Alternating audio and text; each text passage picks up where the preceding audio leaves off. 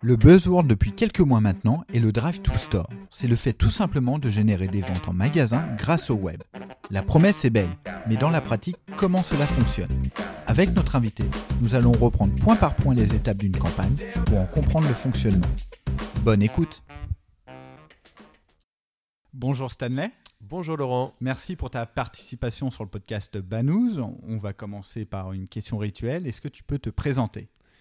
Alors, je suis Stanley Maman, je suis directeur commercial d'Evermaps. Evermaps, société spécialisée sur les leviers stratégiques Web2Store. Est-ce que tu peux nous en dire un petit peu plus?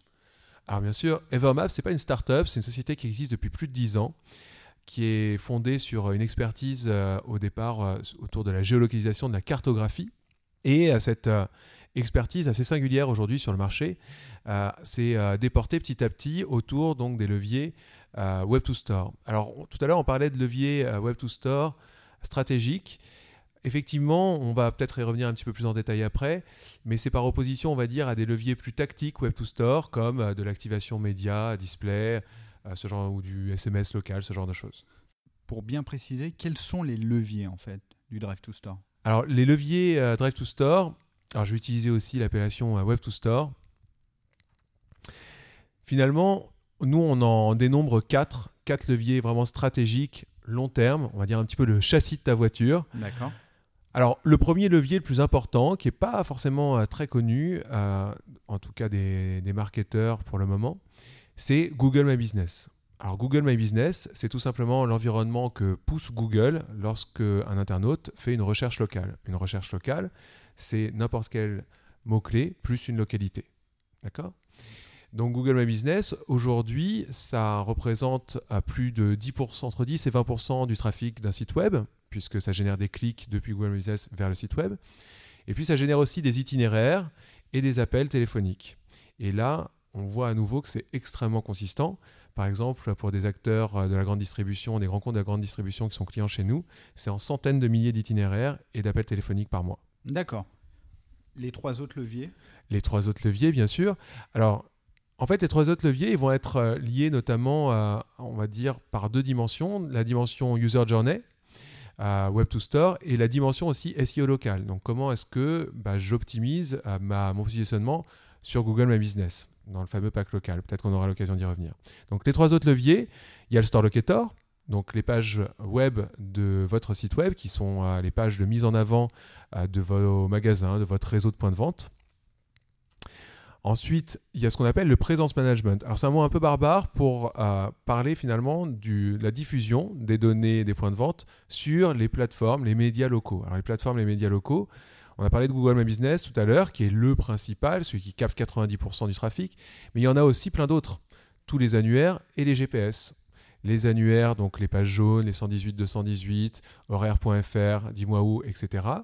Et puis il y a aussi les GPS, bien évidemment, TomTom, Ear, Waze, Apple Plan, etc. Donc on a parlé de Google My Business, qui a une place vraiment bien spécifique dans le système, de Store Locator, du présence management, les annuaires, les GPS. Et pour finir, il y a l'e-réputation locale, donc les avis déposés sur les magasins pas les avis produits, les avis magasins. Alors pourquoi ces quatre euh, leviers? Je sens que tu brûles euh, d'impatience de me poser la question. Donc je t'ai dit tout à l'heure qu'ils étaient euh, vraiment indissociables, complémentaires d'un point de vue user journey, mais aussi SEO local. Alors déjà, si on prend d'un point de vue user journey. Alors, une expérience digitale depuis très longtemps, elle commence dans 95% des cas par un moteur de recherche. Donc là, quand on parle à Web2Store, on parle en amont de recherche locale. Donc ces recherches locales, elles vont être euh, elles vont être surtout visibles sur Google. Et donc c'est pour ça que tout à l'heure que je te disais que 90% aujourd'hui finalement de l'audience Web2Store transite par Google et Google My Business. Donc je vais faire ma, ma recherche, je vais être sur un moteur de recherche, je vais avoir accès à des informations via la fiche du point de vente sur Google My Business. Ensuite, je vais vouloir challenger ces données ou je vais aller chercher un petit peu plus d'informations sur le point de vente. Donc là, je vais me rendre sur le Store Locator, sur le site web de la marque, puisque je considère que finalement la source de données la plus fiable et la plus complète, c'est celle de l'annonceur, de l'enseigne. Donc je vais aller chercher des informations supplémentaires. Ensuite, avant de me rendre sur le point de vente, je vais potentiellement être en situation de mobilité dans ma voiture, dans les transports. Je vais donc avoir recours à un annuaire ou potentiellement à un GPS. Et là, à nouveau, on voit bien l'intérêt de retrouver les bonnes informations euh, que j'ai trouvées en amont. Puisque finalement, il n'y a rien de plus désagréable que d'arriver devant un magasin euh, et de voir qu'il est fermé. C'est euh, totalement détestable et euh, le client est quasiment perdu à jamais. Donc, j'ai commencé mon expérience par un moteur de recherche. Je suis allé challenger cette information potentiellement sur le site de l'annonceur.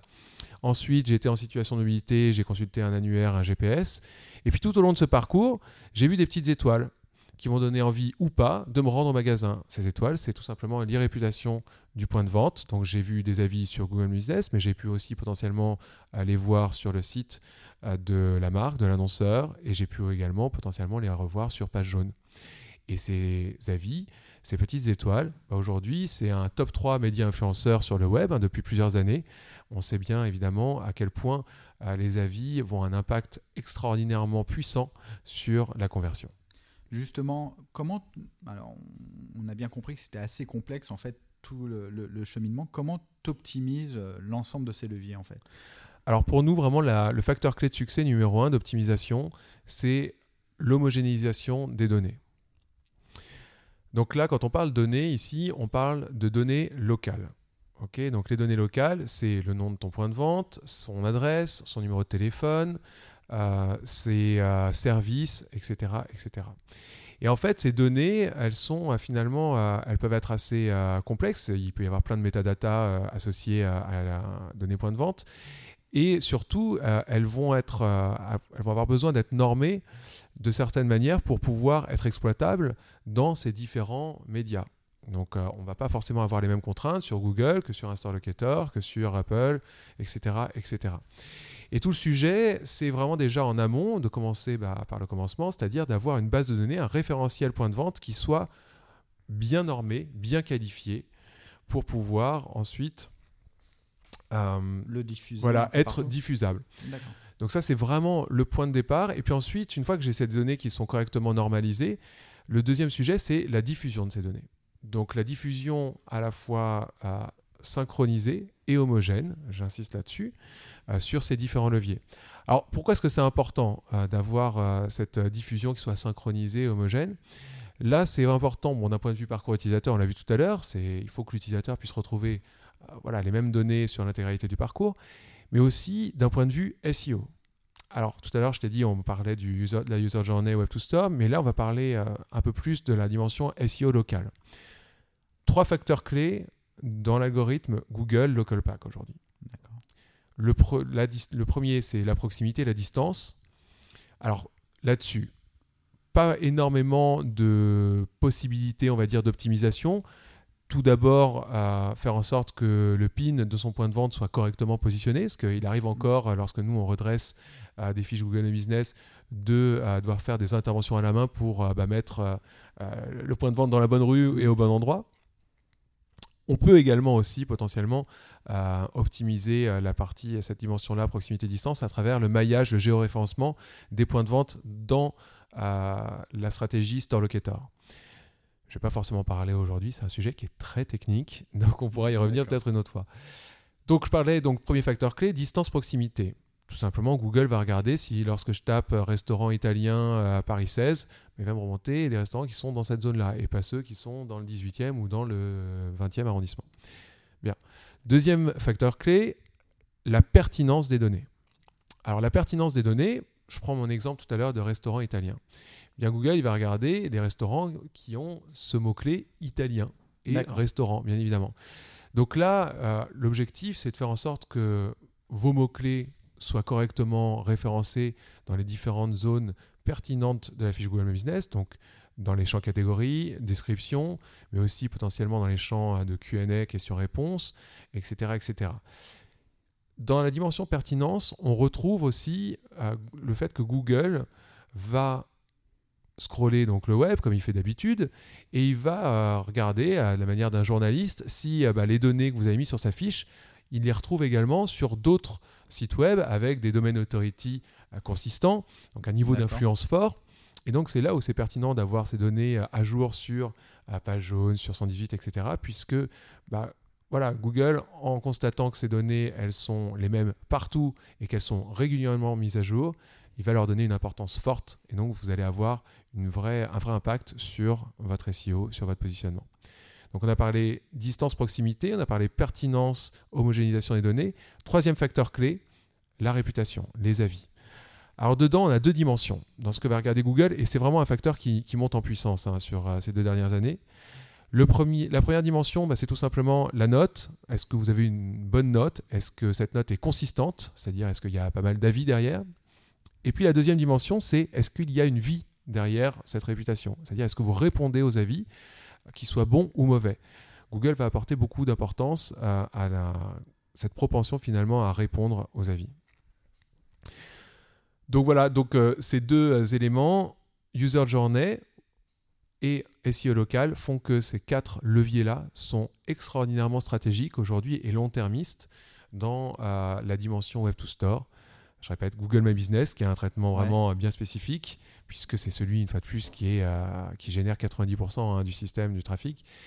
Le Store Locator sur votre site web, le Présence Management, les annuaires, les GPS et la e-réputation. Juste brièvement, comment toi tu vois l'avenir de ton secteur? Alors l'avenir de mon secteur, euh, plusieurs, plusieurs éléments. Ce qui me vient en tête, euh, bien évidemment, il y a le sujet RGPD.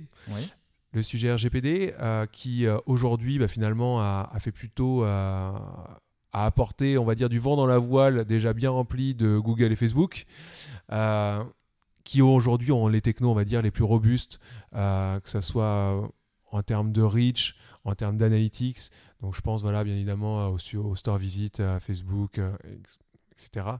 Donc aujourd'hui, c'est clairement eux qui vont apporter, on va dire, les, les, produits euh, les plus puissants en termes de, euh, Drive to Store. Maintenant, il y a d'autres acteurs qui ont de bonnes idées, qui investissent aussi.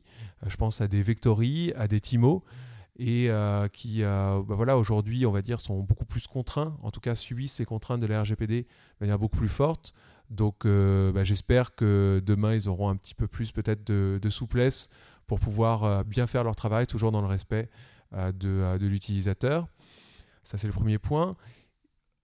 Autre point aussi concernant l'évolution du Web to Store, qui est vraiment très lié une fois de plus à la recherche locale, c'est l'évolution de notre manière de rechercher l'information. C'est assez intéressant. Aujourd'hui, il y a clairement la recherche vocale, donc avec un V, qui euh, prend une, dimension euh, assez spectaculaire. Alors c'est très visible aux États-Unis, qui ont toujours, euh, les États-Unis qui a toujours un temps d'avance pour le coup en termes d'adoption des usages. où là, je crois que c'est bien au-dessus de 50% des plus de 50% des recherches qui sont faites de manière vocale. On le voit également en France à travers la montée en puissance bah, du taux d'équipement, bien évidemment aussi des, des, des, des, des, Alexa, exactement, des Google Home. Maintenant, donc voilà, la recherche vocale, elle est en pleine explosion, donc bien évidemment avec les Siri hein, sur smartphone, c'est ça qui, concentre une grande partie de la recherche vocale. Maintenant, important aussi de garder un point de, de vigilance sur la restitution qui, elle, reste visuelle. C'est-à-dire que la recherche se fait de manière vocale, la restitution, euh, elle peut être également euh, sonore, orale, mais elle est aujourd'hui en grande partie consultée de manière euh, visible sur un écran. Donc c'est vrai qu'il y a beaucoup beaucoup de bruit autour de tout ça. C'est clairement un sujet. Nous on est très attentifs à ça chez Evermaps. Maintenant, je pense qu'il ne faut pas non plus être dans la panique. on parle de SEO vocal. Pour l'instant, clairement, il y a pas de bonnes pratiques spécifiques liées à ce sujet-là. Euh, la restitution reste vocale, parce que finalement, la recherche euh, vocale euh, génère beaucoup d'interrogations autour de la position zéro, parce que lorsque je sollicite ma Google Home, Google va me restituer une réponse, va me donner une réponse. Donc là, si je suis pas en position zéro, bah, j'ai aucune chance finalement de pouvoir attirer le user chez moi et de générer une conversion. Donc pour autant, ce qu'on voit une fois de plus, la restitution, elle est très très majoritairement encore à via écran. Donc déjà, moi, mon, ma recommandation très forte, c'est d'optimiser les quatre leviers que j'ai cités, qui sont vraiment ces leviers stratégiques, le châssis. Et une fois qu'on a fait ça, de pouvoir voilà, challenger évidemment à Google, Facebook et à mettre en place des opérations, mais également ne pas hésiter à les challenger avec d'autres prestataires qui vont avoir des dispositifs complémentaires, intelligents et aussi générateurs de performance. Merci beaucoup Stanley. Où est-ce qu'on peut te suivre? On peut me suivre sur LinkedIn, tout simplement. Parce que je suis pas trop fan euh, aujourd'hui encore, ou je sais pas, j'ai un peu du mal avec Twitter, mais LinkedIn, vous me trouverez et je vous répondrai. Merci beaucoup. Merci. Cet épisode de Banous est terminé. Retrouvez-nous sur Twitter alias Banous. À bientôt.